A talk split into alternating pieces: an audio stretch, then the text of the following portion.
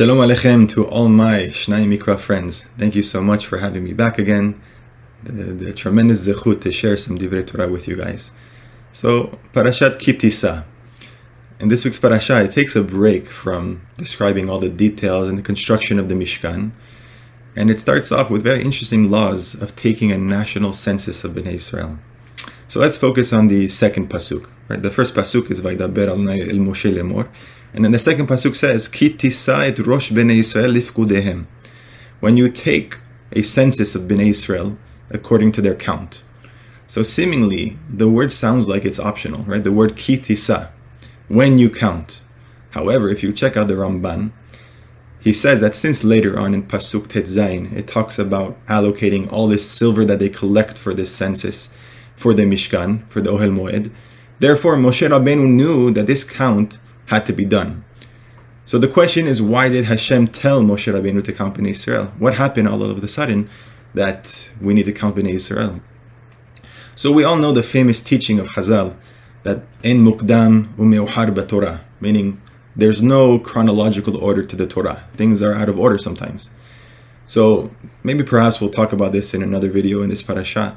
But according to many Rishonim, the way they learn this parasha, actually it's even the Midrash Tanhuma, learns that the commandment to count this national census was done after the het, the sin of the Egel Zahav. So accordingly, the Or HaChaim, he beautifully explains that the phrase ki tisa, what does it mean? It means nisiut rosh, ki tisa, when you lift the heads.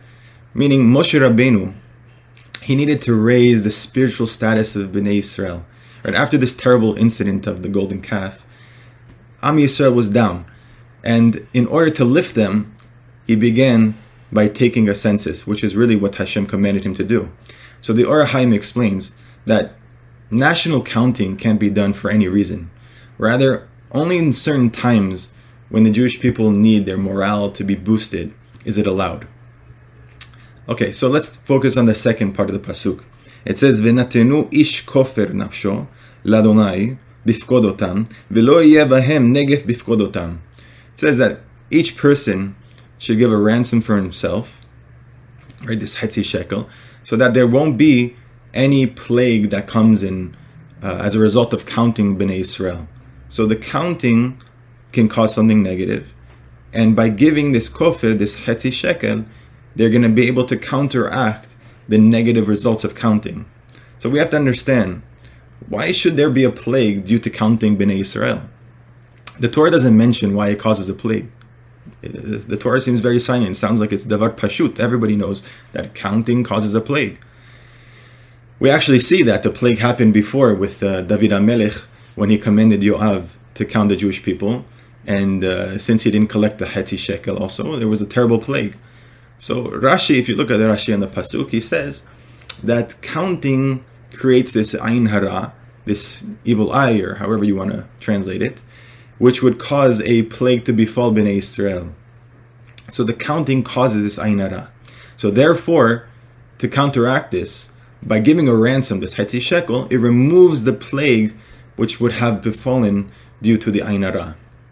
However, check out this Malbim. The Malbim is beautiful. He says, as long as the people are united, Am Yisrael, they're all one unit, they're like one person, therefore the collective merit is great of Am Yisrael.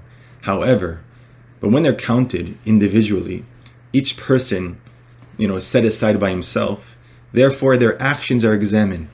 And due to this, a plague can actually come and overtake Bnei Israel because of each individual's own aveira, his own avirot. So to fix this, to counteract this, Hashem commands that each of them should give a hetzi shekel. So therefore, that demonstrates this giving of the hetzi shekel demonstrates that they're all bound together. We're one unit. So in essence, the half shekel it rebinds us. It uh, it creates a ahdut, which makes us unstoppable. Thank you.